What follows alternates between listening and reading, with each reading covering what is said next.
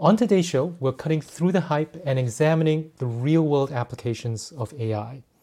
Join us as we talk to experts, explore case studies, and ask the tough questions about the potential risks and downsides of this powerful technology. Get ready for an illuminating discussion about the pros and cons of AI adoption.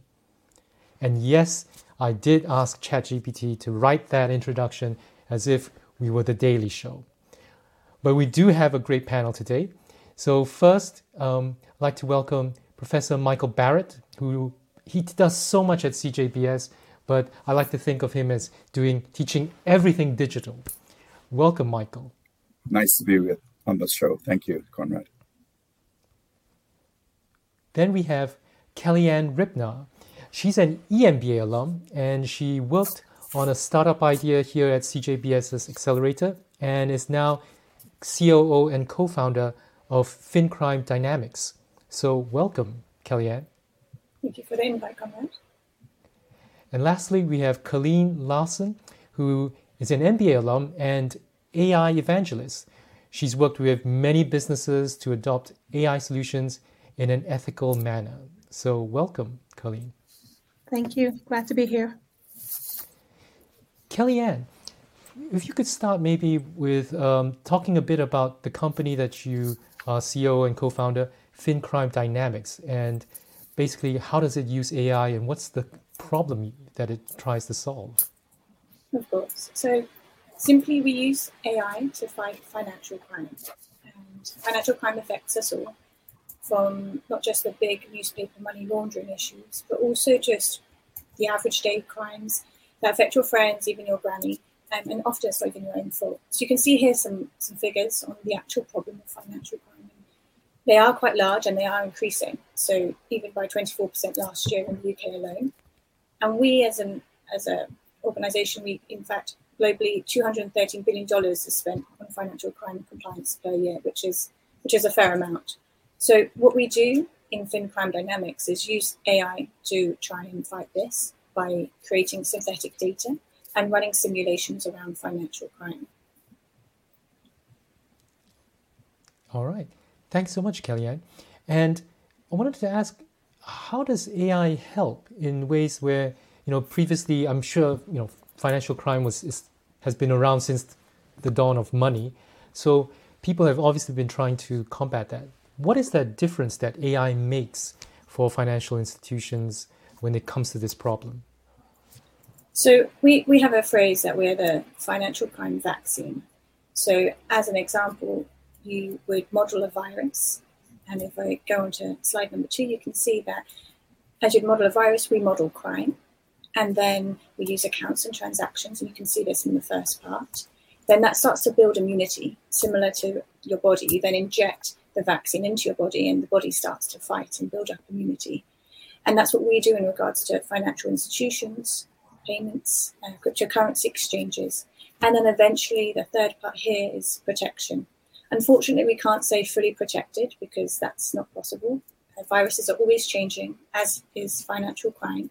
But what does happen is we start to slowly build protection, and we do that using and generating synthetic data, which is very much the fuel for machine learning. And we simulate crime and financially benchmark performance. Mm.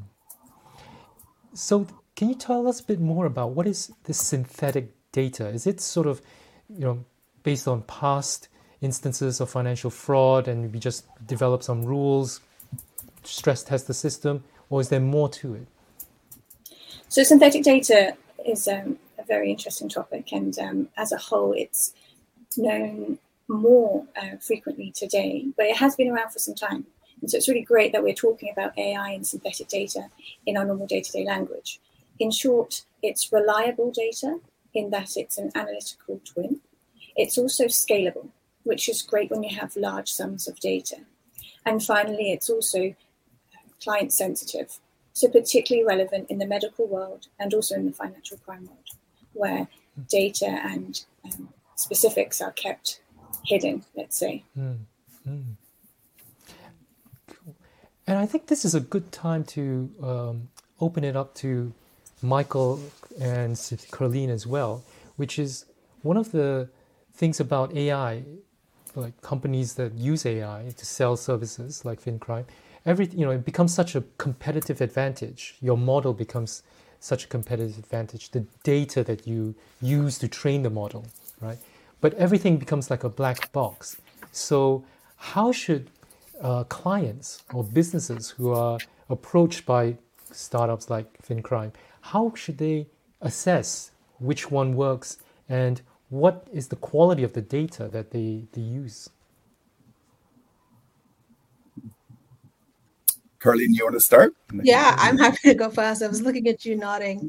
Yeah. Um, so that's a tough one. So for companies that are procuring AI solutions from startups, there are a couple of ways they can go about it. Um, obviously, they want to have trust in the system that they're buying.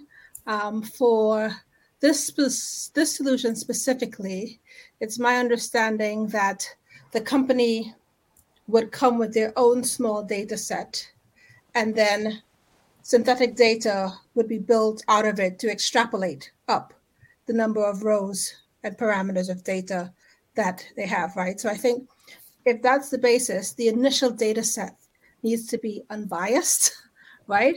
Um, it needs to be assessed to make sure that once it goes through this engine and you've gone from a small data set to a larger data set, you know, it's it's checked for things like the initial data set is checked for things like trust.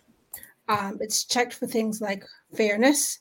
It's checked for things like bi- bias, right? So you don't want to take a poorly data set and make more data out of it. So that's the first instance.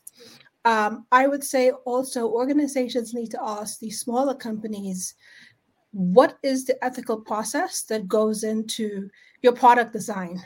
Oftentimes, people think of regulation and governance after the fact when the model is in the wild. But as you're building and solving that problem, who's at the table? Um, do they come from varied backgrounds? And most importantly, when I speak to the to developers and machine learning specialists, a lot of them experience decision fatigue, right? So they're not ethicists themselves and they're not the expert on if they should be solving it.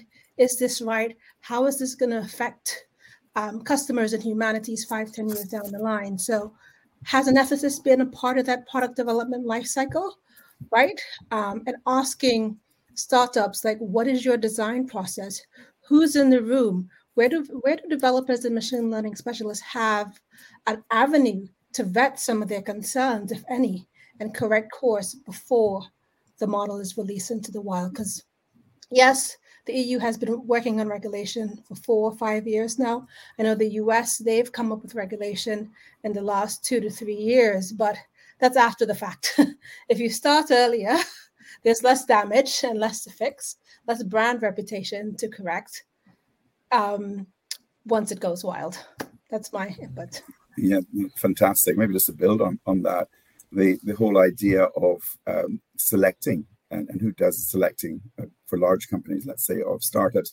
Increasingly, in the research that I'm doing with colleagues, we we see how important uh, the, the, the, the, building of bringing together of who are appropriate um, companies like like um, uh, Simone, uh, like the ones that that uh, FinCrime has suggested, and the extent to which ethical design and and, and how the algorithms are developed is, is a big part of how they evaluate uh, the the which of the applications to bring forward to the companies.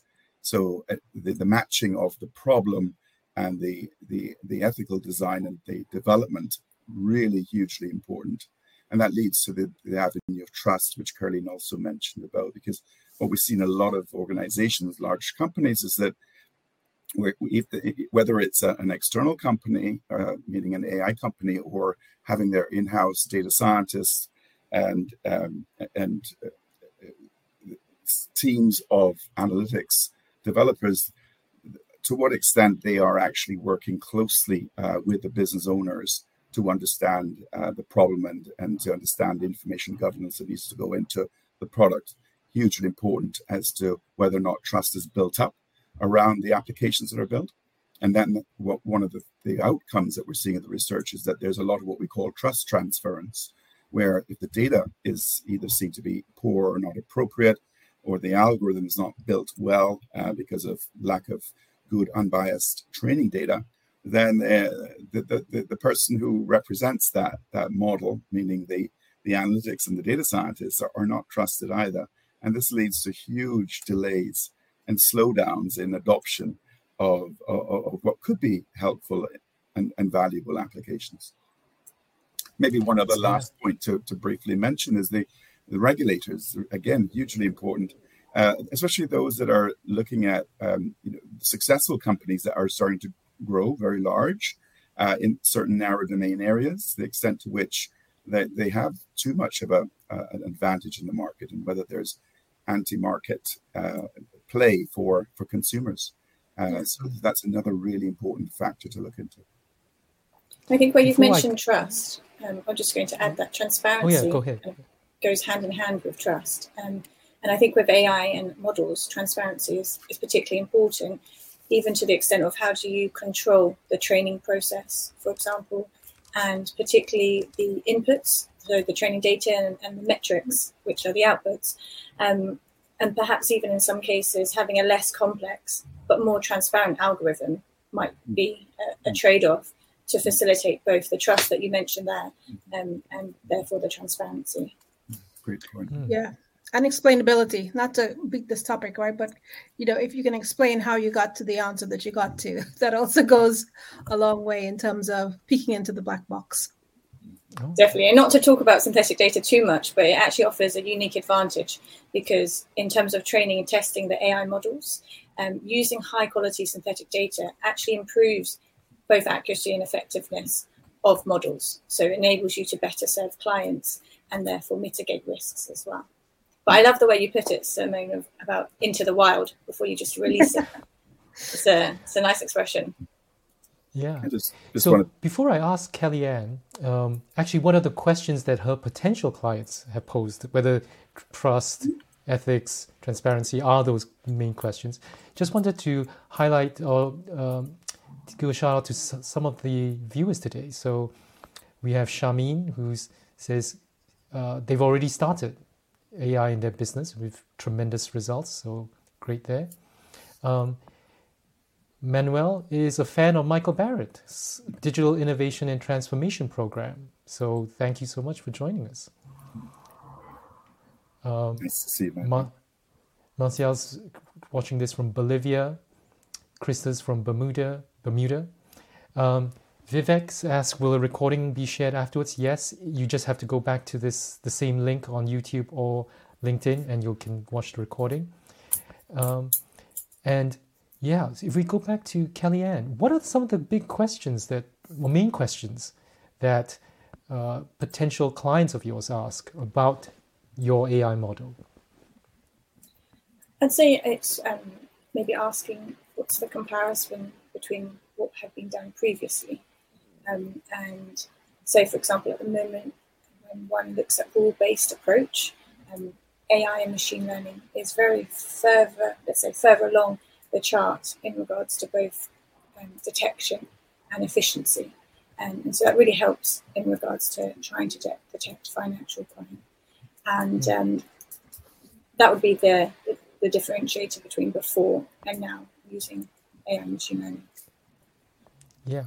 And I, I love this slide that you, you gave gave me, um, Kellyann, which is, let me just hide this, which is if you can talk us through a bit about what this slide is is is is um, trying to convey in terms of going from the lower left to the upper right. Of course. So lower left we have rule based. So this is a wide net. Now, if you imagine, in this case, your rule based system is as good as the person that created it. And um, with all respect, if you imagine someone that's not necessarily that creative or imaginative, then the rules based around that are, are similar. But of course, the world's constantly changing. So, how often do you check this? How often do you update it and train them? So, as we move up this diagram to scenario based, which is slightly more effective and also cost efficient in regards to detection, that those alerts come from the tree scenario to evaluate risk. Moving further, we have risk weighted. So that's where you actually expose the exposure of alerts um, more apparent. And finally, the most cost efficient and effective detection is, is machine learning. And that's ultimately where you're able to lower false positive alerts for behavioral de- detection. And that's where that's where we work. That's where the AI part comes in. Mm. Yeah, I many many years ago when I was doing my undergrad, I did computer programming, and basically I was I now see that I'm stuck in that lower left where I'm just trying to figure out, um, you know, through programming where you hardwire everything, and I can't get my head around machine learning. So yeah, but we've got a couple of questions here as well. So I think this next question for Kerline from which is from Saswati. Um, she asked, "How would you recommend going about a ethics in AI when you implement AI models in a business?" Um, so, if you've gotten to the implementation stage, I don't want to say it's a bit too late, but if you're getting to implementation and ethics hasn't been a part of your product lifecycle, perhaps it's make sure is to make sure that you have the governance tools to monitor your deployment, uh, make sure there's no model drift, make sure new data that's being fed into the model as it's operationalized isn't skewing the results, right? Um, if you're talking about early on in the cycle, um, there are many ethicists um, available on LinkedIn who advertise their services. But what I would say, what's key in bringing ethicists into the fray is making sure that they are well versed in your industry and the specialism of AI that you're focusing on and the types of data that you're focusing on. And then also an ethicist that specializes um, in legal and the regulatory aspect of it as well.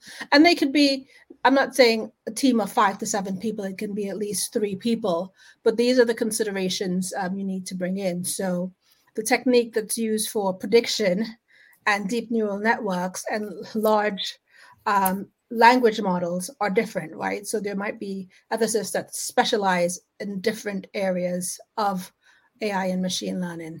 Um, but also making sure that they get your industry and the problem that you're trying to solve. Perhaps um, I might add that doing audits on AI models can also be really helpful um, for the yeah, after the fact. Yeah. yeah. Um, so businesses can establish clear criteria for assessing the performance of the AI system, as well as accuracy and fairness. I can just say a little bit from a, a, what everybody's using now, ChatGPT that the whole sense of uh, you know, the, it's in some ways amazing the, the human-like um, replies that we're getting. Um, not there yet, of course, in in total. Uh, especially if you talk to some of my sort of uh, computing colleagues, we still call it a stochastic parrot, uh, or puppet because of what it's drawing on. But it's still an amazing step forward. And, and the child, what's really wrestling with me ethically is the the idea of how it can be used uh, to create very believable uh, but inaccurate and, and therefore misleading pieces of content, which really can lead to disinformation, misinformation uh, in a way that we haven't seen before. And it's a, a very interesting ethical and social dimension that will play out. Uh, and, and, indeed, no doubt regulators will be involved to help with that. But it's a fascinating stage that we're at in, in thinking of, of, of the ethics and the social impact. Yeah, and this is a good time to bring in Jeremy's comment, which is we've talked trust and transparency, um, but uh, ChatGPT has is the fastest growing uh, adopted platform, right? 100 million in two, two users in two months, and it's the worst one in terms of non-transparency. So is transparency such a major business um, factor or decision when again if you look at how microsoft is trying to keep everything black box so that google doesn't take doesn't steal a march on it is this really very how important is transparency versus gaining retaining that competitive advantage um, in my experience it all comes down to roi and impact on the business the bottom line and the brand. So I think these large AI first, tech first company will hold on to their models and not necessarily play to the transparency angle.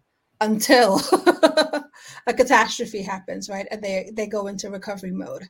I think for smaller companies, for startups, so I've come across founders who were ex Google, ex Facebook, ex Microsoft, um, VP of engineering, VP of AI ML, and their primary concern are the ethical considerations because they can't take the hit uh, that a Microsoft and a Google can take in terms of the fines or the shaming of the brand, right? Um, I think I think that it is important to recognize that we as consumers we have short memories, right?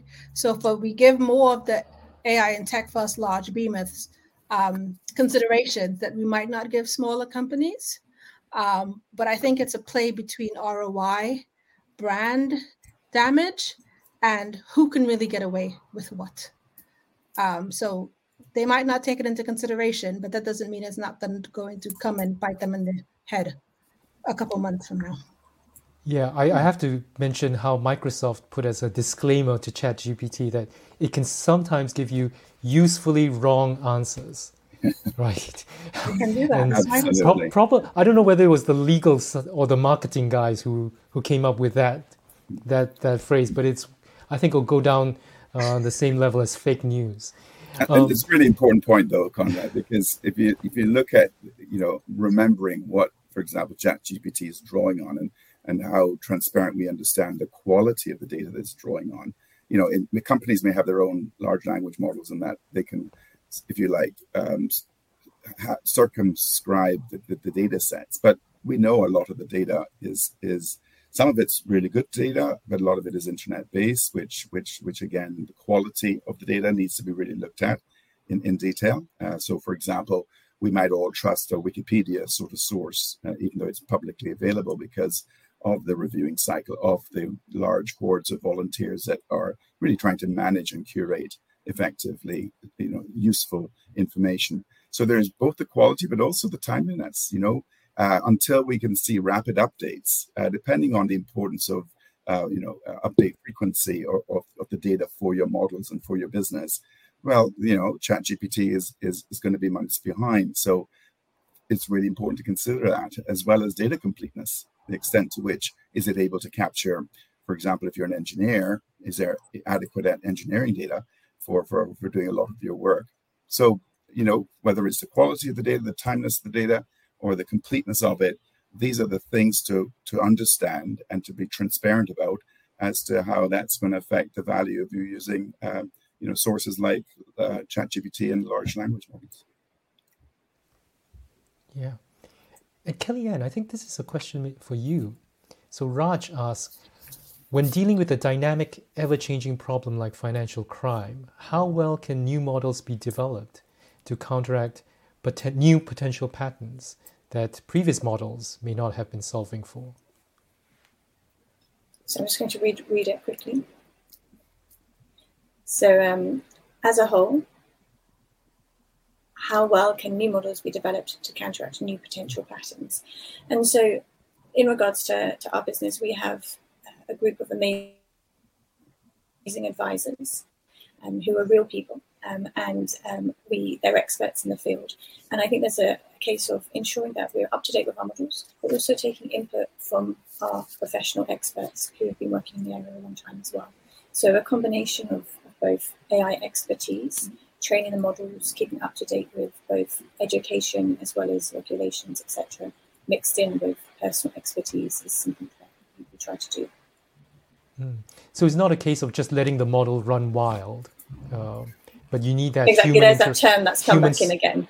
Yeah, you need that human um, supervision, so or training, or continuing to train, provide new data to train it and keep it up to date. Is that right?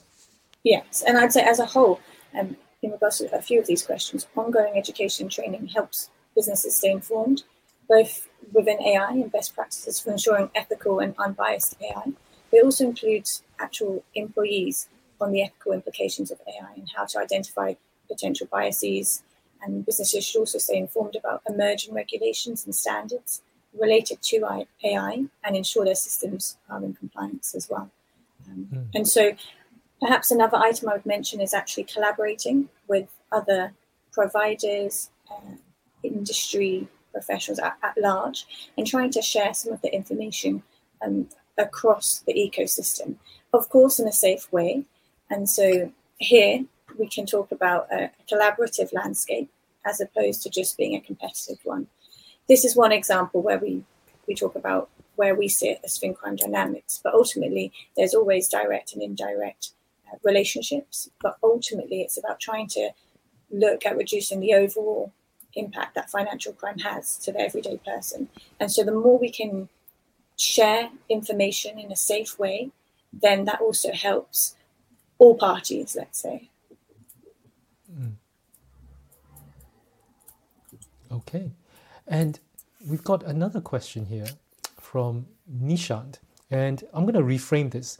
So Nishant asks, how much time and cost does AI integration take to be put into uh, an application? So I guess it's a business process.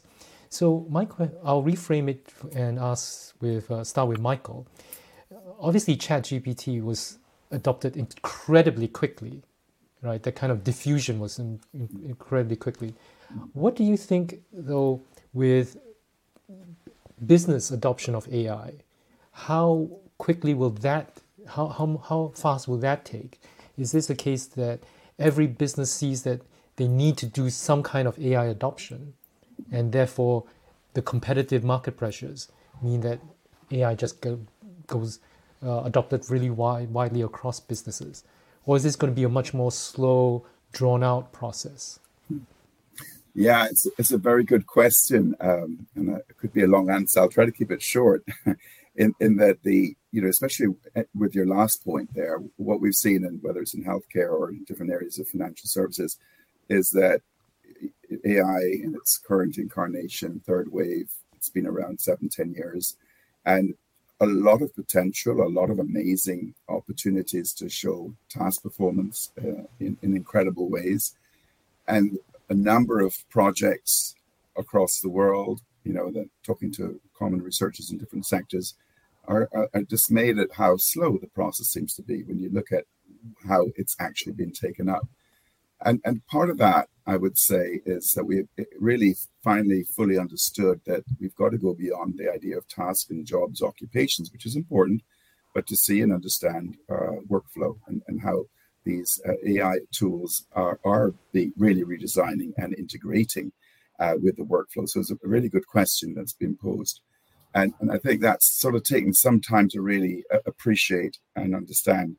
Um, and so I, I, think that, you know, as you say, with ChatGPT, where there's enormous potential, right? There's a, you know, we're, we're very much at that peaked, uh, in, you know, in sort of hype infl- inflation of, of what it can do. Uh, some recent work that I've been doing with colleagues in the, in the professional services sector really highlights that indeed that there are different kinds of, of tasks that, that, that will be more subject to changes in the workflow of different occupations. You think, for example, classification tasks, so things like patent searches, legal document searches, maintaining archives, these kinds of things you're going to see a lot of take up into the workflow. And it, what we've all learned ourselves from using ChatGPT is that it, it's not just about uh, plugging something in. The, the, whole use of the dialogue and formatting and how you frame input, how you you use uh, the answers to follow up with questions and, uh, and, and work with the tool. Really, uh, the more expert you are at that, the, the better it'll be useful for your workflow and and imp- improving it. So there are those classification tasks that, that we see a lot of potential automation for, but which would be quite different from, say, creative tasks, where you, we are still seeing an incursion with ChatGPT with things like marketing materials, presentations, and even sort of technical uh, creative tasks. Uh, whether that's around, you know, for us as academics, uh, drafting, lit reviews, things that get you started in the in the workflow that make you th- think about more widely course outlines that you're covering things that are, are relevant, up to date, and very important. Um, so, so lots of uh, automation, not of the whole task, but of parts of the task of, of a of a of, of a job uh, that is expected to, you know, be significant. You know, some some estimates are that about uh, maybe 40% of jobs in some way will be seeing an impact over the next 10 years. uh, in terms of overall tasks, around 3%. That might not sound like a lot, but then when you translate that in the UK, it's about 800,000 employees, which are going to be um, significantly uh, in- influenced. And one of the, the key findings from that study that we've done is to, to, to note that the displacement factor of, of AI like ChatGPT will be offset by the creation of new tasks, right? Which we're all seeing. I just mentioned some of them, the way in which you you have to do have better edit- editorial tasks, verifying how you uh, work up uh, the, the, the analysis uh, on the from the outputs, how you check for content, hallucinations, and the like, in a very different rhythm of how you perform your work in the future. Mm. Kellyann, do you see that kind of um, resistance from people within potential clients because they feel that their jobs or their tasks are at risk from something like FinCrime or from from AI?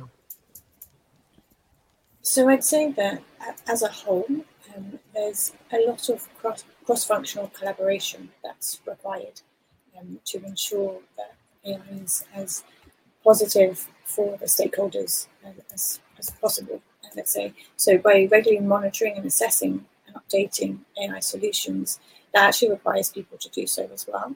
Um, I think there's always a risk whenever there is a new new technology, um, but ultimately there's there's places to ensure ensure the ethics continue to be appropriate, that's transparent, and all of this often comes back down to to the human as well.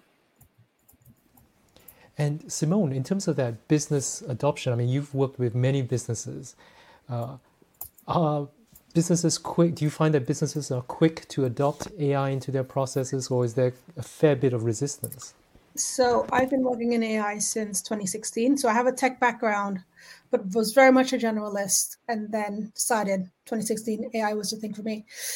And I've worked in different roles across the ecosystem, but initially, um, it was industries like advertising and marketing that were quick, especially online marketing and advertising, that were quick to adopt AI.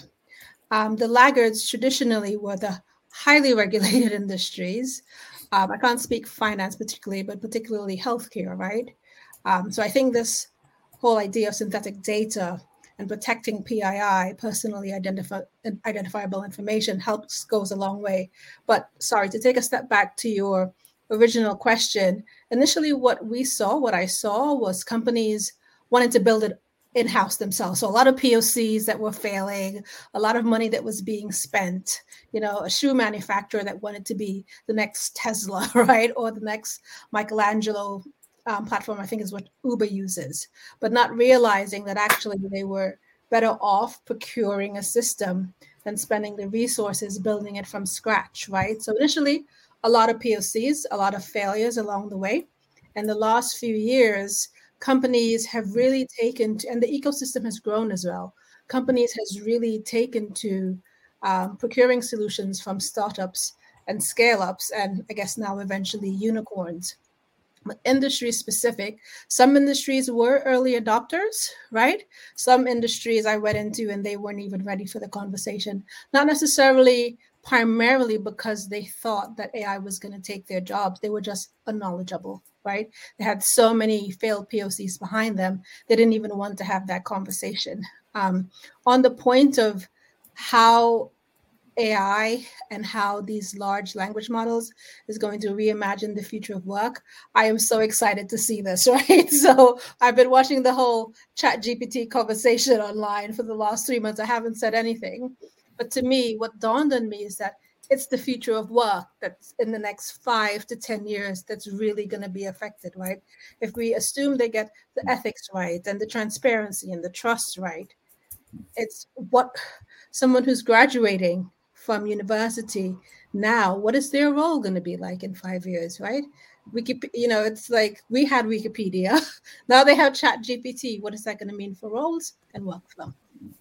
Mm. Yeah, just... I'm I'm old enough to, to, to remember Ask Jeeves, so that that was, yes. that that that really dates me. Yeah. But yeah, Michael, you were you going to? Yeah, I was, yeah, I was just going to say I, I think a lot of great points Caroline has made there because and the time frames. You know, I think what we've been through is a period of you know, from an AI maturity perspective, becoming much more mature and now had a, had a good, great booster through things like ChatGPT.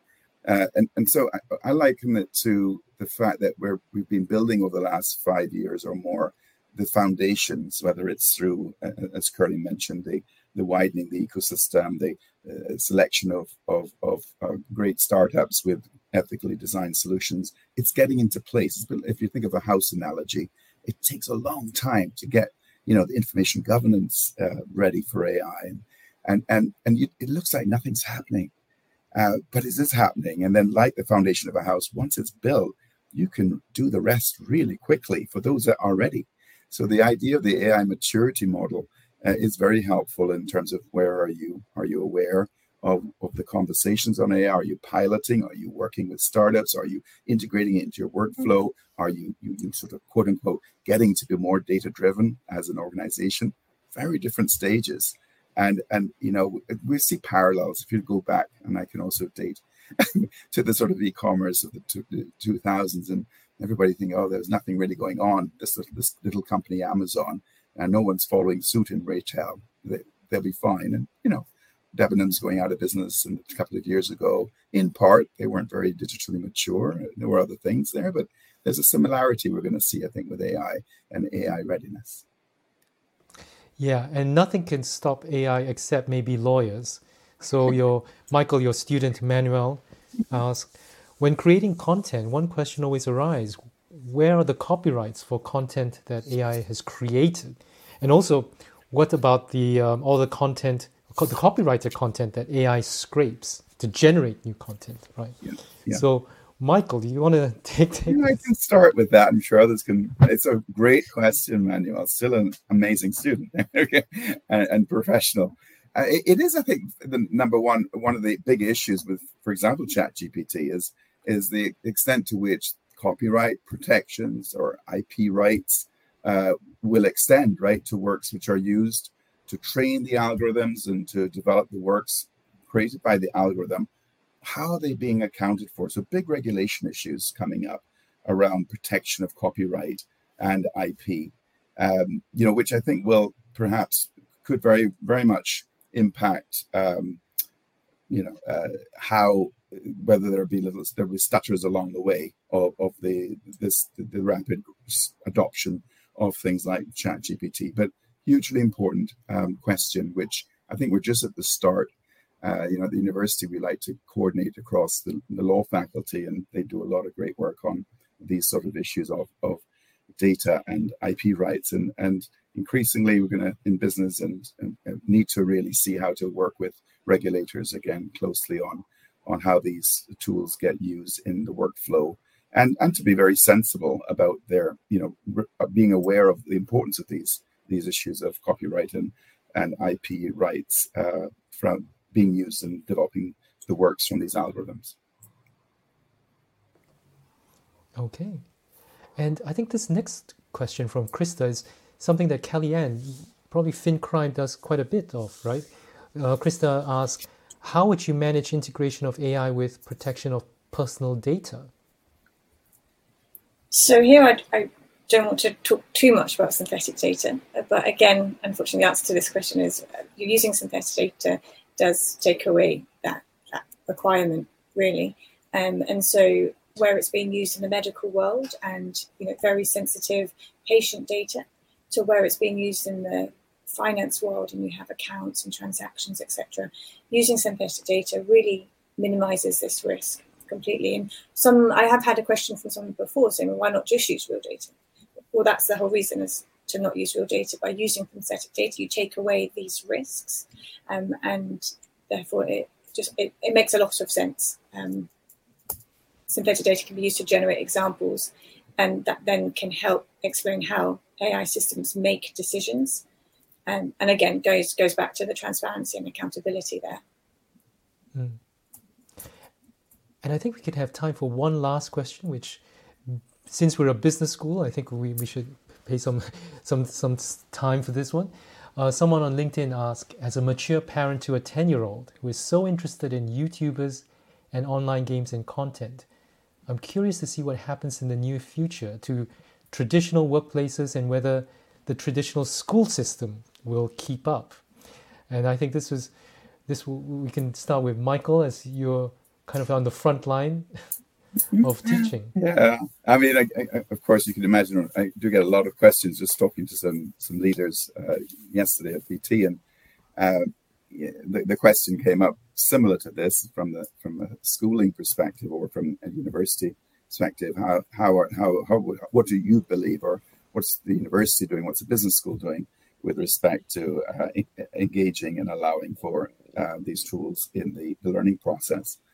And this is my personal opinion. It, it's it's very controversial in terms of there's there are many different views on this, but uh, th- this is just here to stay with us, right? We, you've you've mentioned many times, Conrad, the amazing adoption rate of ChatGPT. You know, yeah, over 100 million in two months, and that's just going to spiral upwards. So you know, it's going to be used. Uh, my view is is that uh, we need to see how it's it, it it it it can be used appropriately, ethically, uh, and, and, efficiently, productively in the learning process and in in doing, uh, for example, assignments, um, which will be what people will be doing in the real world anyway. So the issue then becomes um, ensuring accountability. So the extent to which then you you require in your you know your assessments uh, explicit provision of, of, of the use of the, the tool, say ChatGPT, in in the framing and development of, of, of how you how it helps you in developing um, your your work, uh, your essay, your your project, and and and put provide that, and that might even get some marks. Uh, and, and then how you built on that to to provide your own creative uh, uh development of of the, the the project. So it, it, has got to be, I think, embraced, but integrated in a very uh, sensitive, uh, responsible way, uh, but one where these are skills that, that are going to differentiate people in the workplace as well if there are very effective in using them as a starting point for building knowledge. Mm. Kellyann, you obviously recruit people to, to work in, in, in your company. Do you feel that people out there have the right skills uh, when it comes to AI so that they can work in this exciting new field? I think it's always a, a process of continuous learning. You know, I'm here because I'm an EMBA student at Cambridge back in 2018, and I think there's the working world is constantly changing, as is the AI world.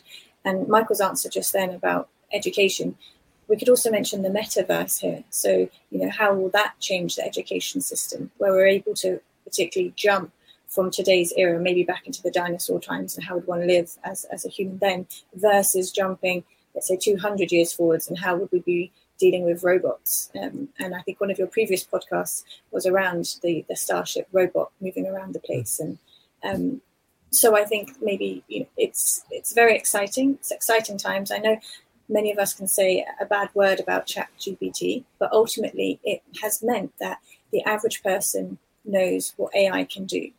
For some people, that has meant that they're scared about chat GPT can do, which is good as well, because as scared as you are about your personal data, then you should maybe think, okay, well, what protection am I taking?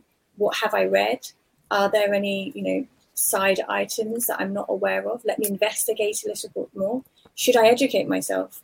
Or should I go and do a real course? How does this affect my job today? Am I an accountant? Should I be an accountant with a little bit of AI experience, just just in case? Um, and so I, I think it's an exciting time.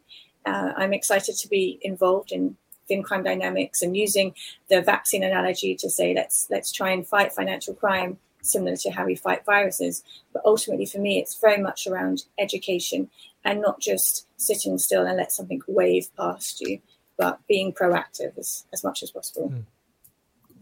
And Colleen, you have the final word about yeah, this. Yeah, I'm, I'm going to be I'm going to keep it brief because we're at time. So I'm going back to the question, and she mentioned that her child was 10 years old. So I would say building in healthy habits, as Michael said, technology is here to stay, but just probing us to, as a parent, for their children, are you using the technology or is the technology using you, right?